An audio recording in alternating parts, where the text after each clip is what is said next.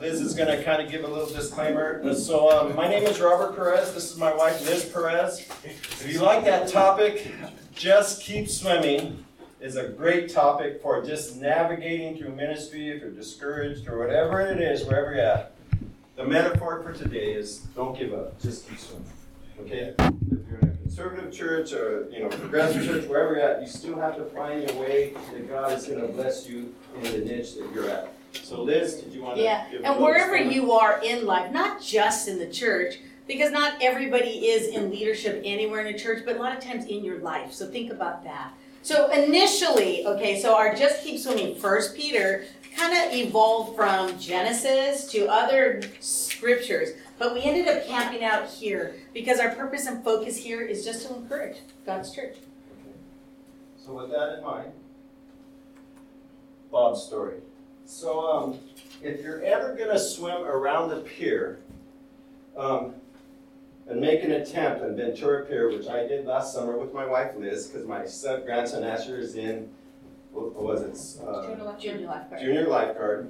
Their last day to graduate, they give this students or the swimmers, junior lifeguards, a chance to swim around the pier, and they invite the parents. So I go, let's do it. So if you're ever going to attempt to swim the pier, don't try it unless you're fully convinced you're going to make it. Okay, so here's my story. We got there, I was all excited, had the wetsuits, put on fins, uh, fins on, and uh, I remember it felt tight, a little too tight, you know. And anyway, so uh, they grouped us into four groups. You had the A group; those were the elite swimmers. It's like the marathon. They put them first because they were going to just take off. Then you had the B group, which were like maybe middle schoolers. They were still good swimmers and they wanted to, they weren't as fast as the other guys or girls, and they would be behind them. So I was kind of sizing up the groups. I go, oh, no, I'm not in the A group, I'm not in the B group. Then you had the C group, which was the group with a lot of the parents with the littler swimmers. There were some junior lifeguards or probably middle school, maybe fourth, fifth, sixth grade, and they looked really small, and their parents were with them. And then you had the real, the last group, the D group, which I, I remember seeing some people look like kids that were six years old. And I said, well, I don't think I want to go in that group. So I said, I'm going to go in between the C group and the, and the D group. And so me and Liz, I remember they said, like, ready, go, and everyone runs. You forget your adrenaline's pumping, like doing a 5K, and you forget your heart's pumping, and that's very important when you swim, that you get a handle of your breathing technique when it's cold and then you get in and get shocked. So I jumped in, and my wife was in front of me, and I saw her, but I had these big fins, so I was walking backwards. and then so I looked, and I, I lost this from the get go. And so I went down, I was halfway down the pier when I got a flashback to what happened to me at Camp Shawanaki just three weeks earlier. See, I'm 61 years old, and when we went to Camp Shawanaki, one of the classes they had, all the old guys either take um, first aid or you can actually take a class on getting a certificate to be a lifeguard. Oops, it switched. I'll move back. Oh. Okay, I got it. And uh, I decided I'm going to get my certificate. But the problem was we were in the Sierras and the altitude. And I used to practice 20 laps a day at YMCA down here. I couldn't swim 10 laps and I couldn't breathe. And the hardest thing to do was me to admit to the five or six students who were there that I could not breathe. So I went up to the guy that was running it and I whispered to him, I said, I can't breathe.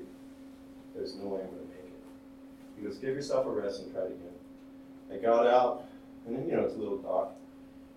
I was embarrassed, and I said, okay, I can breathe a little better. I jumped back in, I lasted one lap. So I had to do a walk off the pier, the walk of shame. I said, all you guys that are here, please put your head down and mourn with me as I walk. so I'm halfway in the pier, and those flashbacks came in my mind. And this is what I said to myself. This is the dumbest decision I ever made in my life. Um, I didn't learn a lesson from what just happened just three weeks earlier. Earlier, I remember I was defeated, I was discouraged, and I decided right then, what am I going to do? And I looked back, and I was halfway to the end, and I was halfway to go back. Yeah, so my story is a little bit like Bob's too. It had to do with water. Um, this was when we were, when I was, when Bob and I were first married, we would go on little family trips. Family trips back then were more vacationing at a campsite or a lake or something like that. This time I thought we were really supportive. We went to a lake with other people. Loved it. It was a really, really nice, nice lake. And again, this lake was so attractive looking as you drove in off the mountainside. You're going to see boats. You're going to see a big a big dock where people were jumping off and swimming. There were boats pulling jet skiers, and I thought, man, this is so cool. Weather was great. So all of our family had decided um, that we were going to go and swim together. And I thought, perfect, we can do this, we can swim. Bob, you make sure the kids don't drown, and we're great, right? so, anyways, I start, I, I'm a little lagging behind. They're already in the water, and I'm like, okay, I'm going, I gotta go. So, like Bob says, you know, you've got to equip yourself and get ready for this water bit. And I thought, well, I'm completely confident I can do it. I started swimming and started swimming and just swimming. And these boats that were buzzing by were causing a current and causing this water to pull us back, to pull me back. And I'm like just swimming and like getting tired. And then I like stopped, you know, and I'm like, you know, where am I at? I'm like, wow, I still have to go that far. And I look back and I'm like, oh my gosh, it's that far. I was like smack dab in the middle and I was starting to feel like, okay, I love jogging, I love running, but I can stop and walk whenever I got tired. Mm-hmm. I couldn't do that in the lake and that panicked me at that point I realized like, oh my gosh, I am going to die. Nobody is watching where I'm at. Nobody even knows I'm in this water. I'm looking around and nobody's paying attention. Nobody, no, you're not even, you didn't notice I was in the water. Nobody noticed I was in the water. So, anyways, at this point, I'm already thinking I'm not going to watch my kids grow up. They're not going to see me and they're going to find out where's mom and they're going to be dragging the lake the next day. That's what I had sheer fear that entered my life. So what was going on was fear and I was discouraged. I was thinking, okay, maybe I should yell, but I couldn't even do that. I was completely panicking and thinking, this is not going to end well. So when you look at my anxiety, my fears, and just knowing the discouragement that I have, I think of today's problems in life. And I think there's a lot of us today who are camping out in these sites that are also experiencing dis, dis, um, discouragement. You know, people can become so accustomed to our daily routines that sometimes you don't even know you're in this one spot and you're screaming and looking for help. We see unemployment rises today. We see how COVID has affected so many people in their jobs. I mean, I've seen people who had really thriving jobs now unemployed, and I feel their feel. I feel how they, I feel their hearts and anguish. And now even those with with the cost of you know just inflation gas itself. You know i see like my daughter like i can't go there because i can't afford the gas to take that extra you know you know drive out. And in homelessness you see that rising. I volunteered two times a week at a homeless shelter. And at first i thought well gosh these homeless people are there because they do drugs. What a misconception of mm-hmm. what my thoughts are to what people who live there. I've I've got to pray with so many beautiful families with kids, and they're looking for those stable jobs so that they can move out. And it's a neat, it's a really neat victory when they do get that opportunity and they do uh, go out. And then, of course, you know, my gosh, the idea of being married to that one person for the rest of your life. And when things don't work out, when disillusions come and separation and you're like sitting in this one place thinking i thought that was my one forever wife and now she's gone or he's gone man discouragement really sets in. You know do you even want to proceed and go on with life? And not to mention i work at a middle school and i see the kids today you know just struggling with school you know coming back from covid. That was hard. Oh my gosh i tell everybody this is the post covid era with our kids. But you see kids being bullied and poor grades and they don't want to come to school anymore by either getting bullied or because they have these poor grades and not to mention world's crisis and politics, you know, that's another thing that's caused people to get really discouraged. And the sad thing too, you know, we've lost some really dear loved ones, and I'm sure all of you have. You know, COVID hit really hard, and we have people that we thought were going to sit with us. I thought, man, wouldn't it be great if we can laugh about this at the end? But I don't think many people are laughing about the losses that have encountered. Um, so now, yeah, we also have these church issues, and Bob's going to talk about that. Okay, so did you see the F that was me at Pepperdine my first semester, I just let you know. But I did get off academic probation and I had to take Jesus the Christ as a non-Christian. So anyways, finances. Here I am, the preacher in the church. Two weeks ago, a lady comes to me as I'm coming out of the church, and I can't say names, but um, she confronted me and said, who gave you permission to take two Sundays off? And I said, well, it was my anniversary last week, and I talked to the elders. Well, you didn't ask me. And then she says, well, I didn't give you permission. And then I said, well, if you're gonna, if I'm gonna ask for permission, you're gonna have to pay me more, because a third of my income comes from the state of California for being a teacher, and we're arguing in the foyer. And then I realized there's a group of people listening. so you get in find you get in debate sometimes, and I just ah, I didn't catch myself. So I was this guy, and that was going on in the foyer in church. Um, but I'm a calmer guy now, okay? worship styles, at least when we were growing up, you know, the worship, I mean, I, in Santa Paula is a joke. I used to be in a prayer group with some other men from other churches, and they go, oh, there's a guy from the Church of Christ. Put play guitars backwards, you know, so they would, you know, not preaching, all that. And then the women's role, you're at Pepperdine. So, you know, you're getting pushed in all these areas. And, uh, anyways, I'm just very grateful that um, my wife is my team today because of that. I just wanted to show that. So, and then cultural differences. You know, I'm Hispanic, I grew up in the United States, but I'm an American. So Christmas is beautiful. But you have Hispanics that are Catholics that come from Mexico, and then all of a sudden you have a, a uh, basically a Christmas potluck and they decorate the tables with Santa Claus and frosting the snowman. You walk in church at the potluck, and one of the Spanish guys, well, what if you're not again? If you're Jesus wasn't born on Christmas, and what's he doing there? Mm-hmm. And I go, who is that? He goes, it's Hombre de Nieve. Mm-hmm. And I go, man of snow, Hombre de Nieve. Mm-hmm. Oh, Frosty the Snowman. Okay, here, Merry Christmas. Cultural differences. So um, I looked up and I was really thinking about this. Yeah. I'm not. I could go on to the next. Oh, I just want to kind of make a comment, just bounce off yours. So, so when you think about the church, we think that the church is a place that there are no problems, right? You're, everything's bliss and happy. You know, when a mm-hmm. person found out that I was married to a preacher, a minister, they're like, "Wow, you must have a lot of like joy and laughter and singing and your praise," you know. And I'm like, you know, I think that's quite the difference because I think Satan wants to put his ugly head into our churches. He wants to separate anything that God has created. So even in marriages, when you think that, okay, wow, it's going to be perfect, but we know that the enemy is trying to split us together and we have to combat it. So Bob's going to continue here. If you notice, there's Bob and Liz on the slide. so, discouragement. Um, I looked it up just online. I said, what is discouragement? You know, and think about the swimming. I was in the middle of that pier thing, and I was discouraged, and I was worried. I'm 61 years old, and I'm worried. Loss of confidence or enthusiasm, dispiritedness. You feel like you want to give up. You may be in here or come from a church situation, situation where this is your interlude that you need to be energized. And Pepperdine has always been that to me. That's why I've come to these lectures since 1983.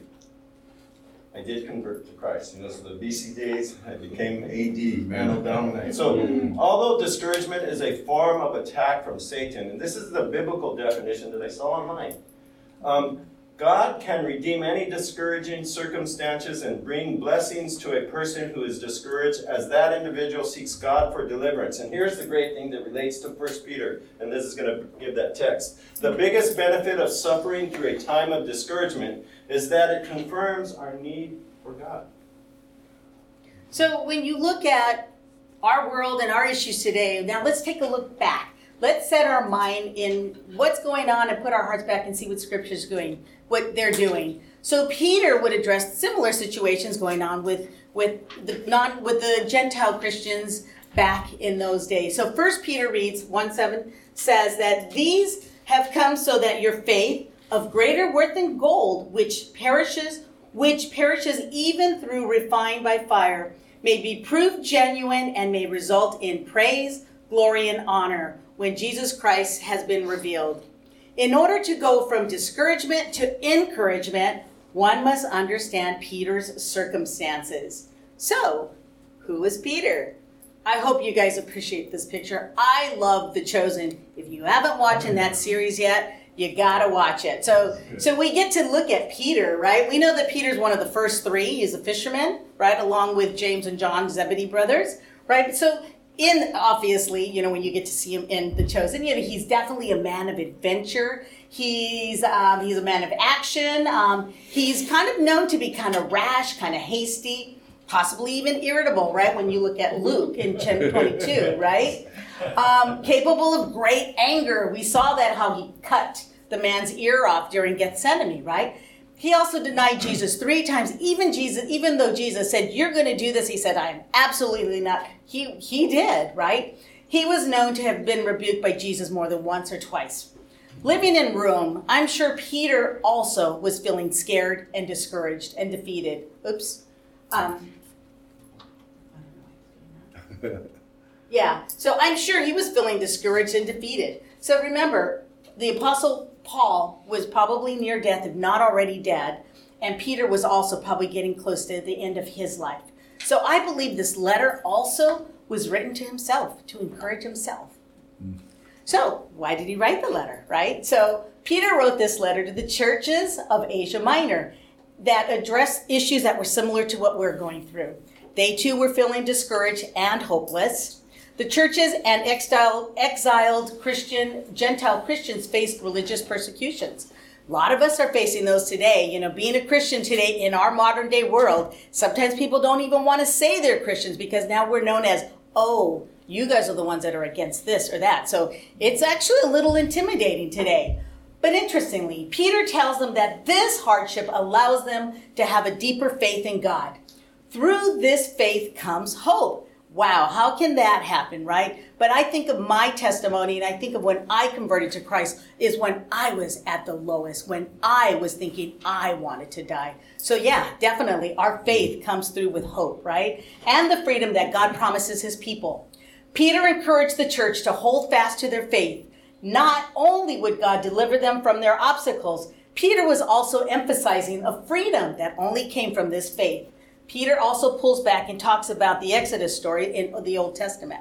So that's where this picture comes in. If you look at this picture right here, this picture is the Bible Project's basically cartoonish or you know whether they call it anime version of 1 Peter chapter 1 verses 13 and following. And notice this gird up your loins.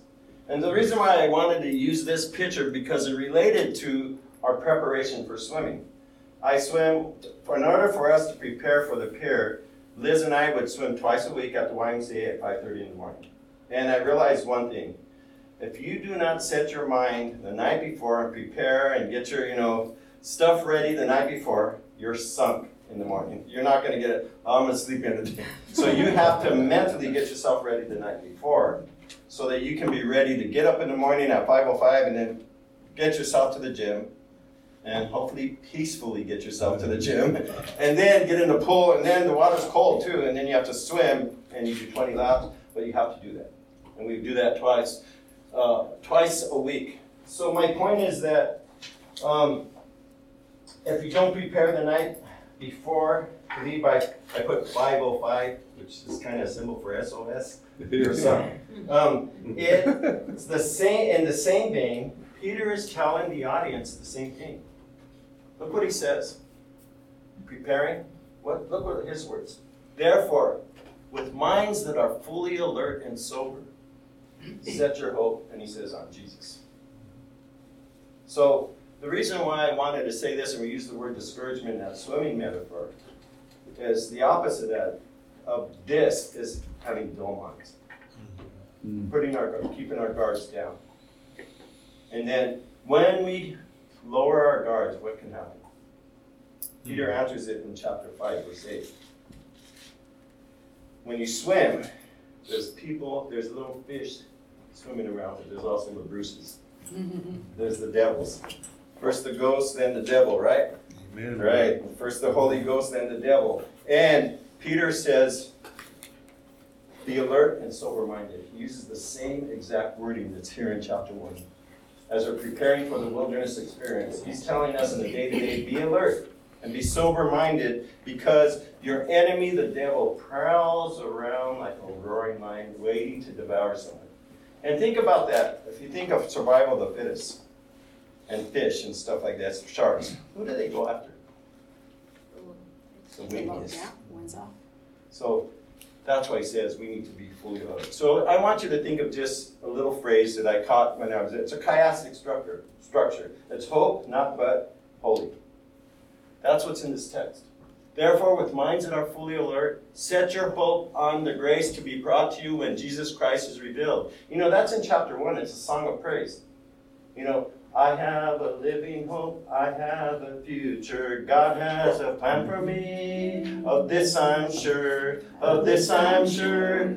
Jesus, you're my firm foundation. I know I can stand secure. Oh, Jesus, you're my firm foundation. I put my hope in your holy word. Well, that's Peter chapter 1. Yeah. That's what he's saying. Don't forget what God has done for you. And it gave me the chills of singing that because I know I can't sing. but notice what he says about hope hope on the grace to be brought to you when Jesus Christ is revealed. And then I thought it was interesting what he does. It's like the columns on a pier. When we swam, when you're in the vast ocean, I remember swimming there and panicking. You're not looking at the pier, you're in the midst of a sea of hundreds of people surrounding you, and I felt like the scene from the Titanic when it was sunk. All the people jumped off, and you see all these people just floating around going nowhere. And when you swim, you can't tell if you're going anywhere because the shore is so far away. You can't have any mile markers. Well, the, the columns on the pier are the mile, mile markers, but the not but phrases in Peter are the mile markers throughout the letter. So here's a little if you're a preacher or if you want to just do a study of Peter, here's all the verses that have these not but statements. As God gave Moses, remember that allusion to the Exodus story of girding your loins in the Passover? As God gave Moses specific instructions for the Passover, which would lead to the Exodus. And I have to just say this as a preacher. Think about how many years the Israelites were in bondage 430 years and for God to tell him, hey, gird your loins because tomorrow you're going to escape. Uh, yeah, right. Uh huh. And he did it. All the firstborn Egyptians died, and in the morning they left. How fast it happened. Peter, uh, so as God gave Moses specific instructions for the Passover, the Exodus, Peter does the same for the church. But Peter's instruction starts with a negative statement, which turns into a positive statement. Think of discouragement turning to encouragement, signified by not but pattern throughout used throughout the book. And here's the example sandwiched in between hope and holiness. As obedient children, and I love this. Not defiant children, obedient children. And he's talking to adults. And I always thought when I came to Pepperdine, I'm going to cry. Um, when it comes to sin, be like children. Don't sin be humble and be afraid of it. Uh, you know, guys like Scott Lambert and Woody were the Christians here, and I was the pagan getting caught doing dumb things. And I learned to be like this. Um, as obedient children, do not conform to the evil desires you had when you lived in ignorance. And then here's the but part. But just as he called you as holy, so be holy in all you do. I like the phrase in the original Greek, and I'll be a little nerd since I did actually pay attention after the fact. Uh, so, in all you do, holy be. The imperative is in what you do. And that's important. Throughout the letter, what Paul or Peter is trying to do is create two sides of a coin. The holiness is just the flip side of hope. This is where holiness comes in. As obedient children, do not conform to the desires you had when you lived in ignorance, but just as he who called you is holy, so be holy in all you do, for it is written, Be holy, because I am holy. And then, so to complete this transformation, think of yourselves. To just keep swimming, one must see Christian, the Christian hope and holiness as two sides of the same coin. And um, here's the picture again, just to look at it, because if you look at it carefully, this is the beginning of the Passover Exodus. And down here, what happened in the wilderness? There were still God's people. No matter what we do, if we make mistakes, backslide, we're still God's people. Mm-hmm. Even if we're in the wilderness for 40 years. Yes. So when we look at just keep swimming, again, this whole thought of you know not just staying in one place and to keep moving. So just keep just keep swimming is actually striving to make it to the other side, right? So you definitely want, and that that is where our hope comes in from. So just come swimming, just keep swimming means to go from discouragement to encouragement.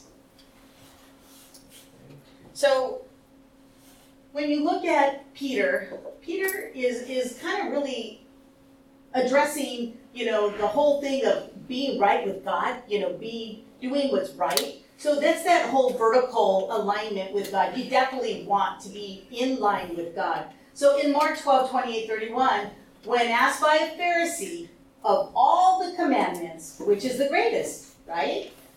Jesus responded by saying, Love the Lord thy God with all your heart and with all your soul, with all your mind, with all your strength. Right, Deuteronomy? I almost thought we could start singing that, right? but uh, the Shema, I love that. So this is a vertical relationship with God. So we need that. We need that before we do anything else. So then when moving to the next, because we are able to be aligned, because we're aligned with God, now God is calling us now to be aligned with others how are we displaying this love that we have with God out now to our brothers, right? So people are looking at us, people are watching us. How are we dating? You know, what is our relationships with our dating? What are our relationships with our friends, with our peers, with people that we work with? Are they aligned with what God is aligning us to be?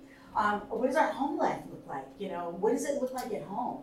Our community, you know, are we just self-serving ourselves and just praising and worship God, or are we showing that outside? And most importantly, our marriages, you know, what is what is uh, where are we with our marriages? Are our marriages aligned with God? So horizontal acts, the horizontal aspect was just as important. If you must also, you must also love your neighbors as yourself. There is no commandment greater than these. Jesus applied this horizontal code, The holiness. code. the holiness code, there's a holiness code, the greatest commandment, to what Peter is sharing with the churches.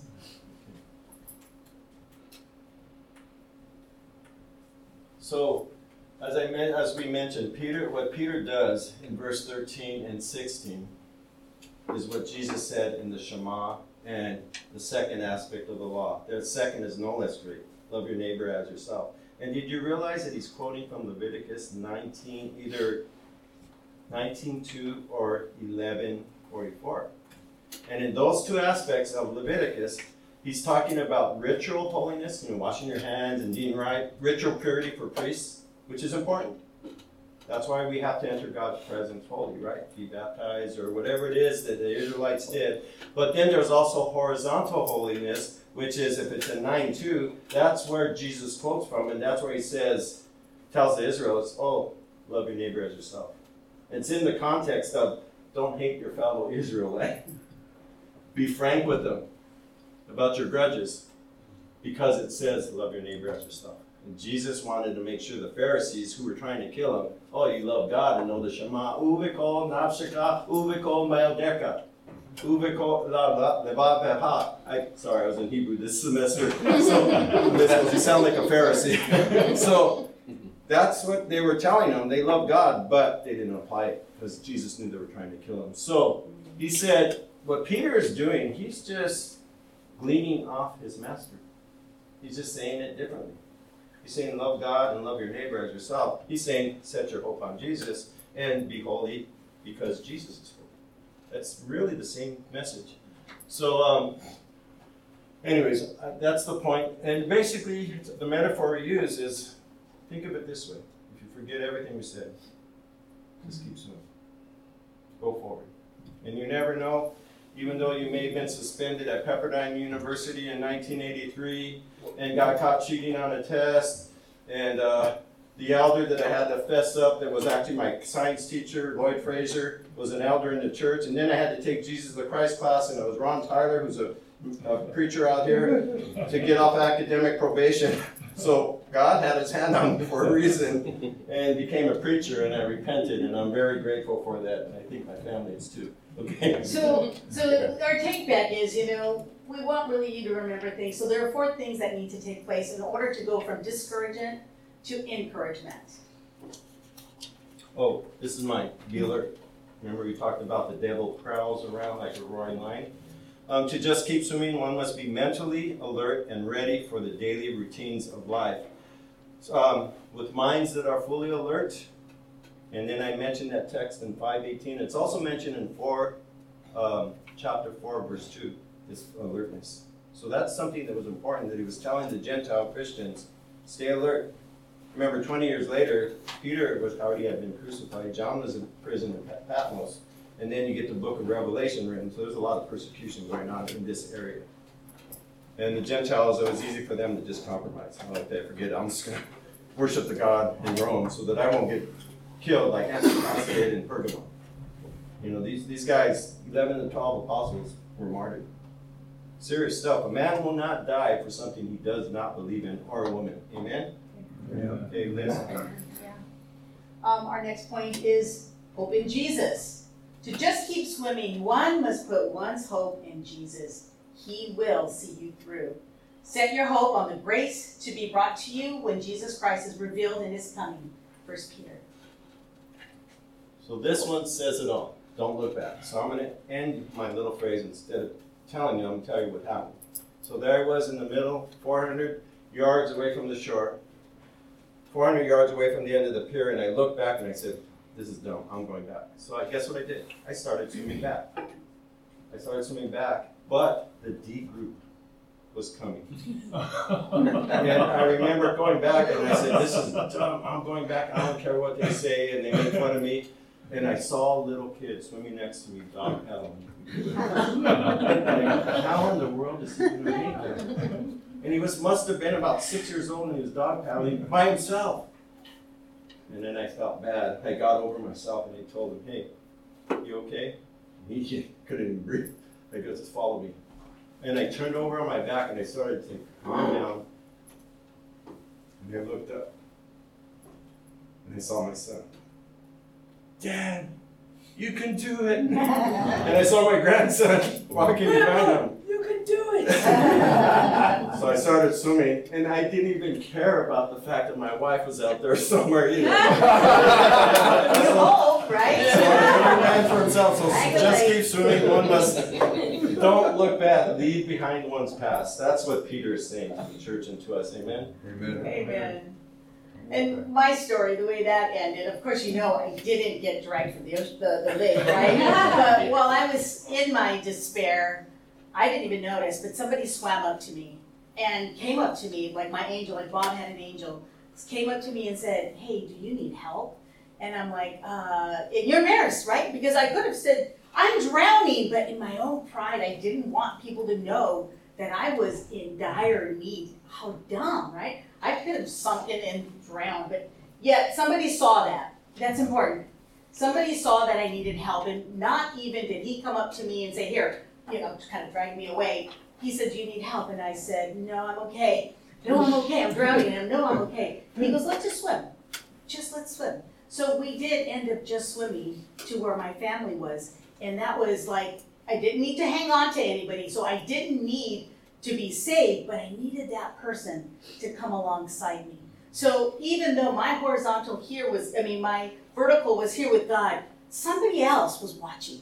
So my message to you guys is be there. You may not be screaming those silent screams of dying, but there are your brothers and sisters who are, yeah. and they need support. Come alongside them. That vertical relationship isn't just one way, but you know you can go and help somebody, even though you don't you don't know they're screaming, but you kind of know. We all we all have those hunches of those who are struggling. Come alongside them and see how you can help, because you won't have to rescue them, but just walking that path together is gold. Is gold. So mirror holiness. Just to keep swimming, one must mirror holiness of God. For it is written, Be holy because I am holy. First Peter says that. So in other words, just keep swimming. So I, I have to end it because uh, people here that are very dear to me, they've helped uh, change my life.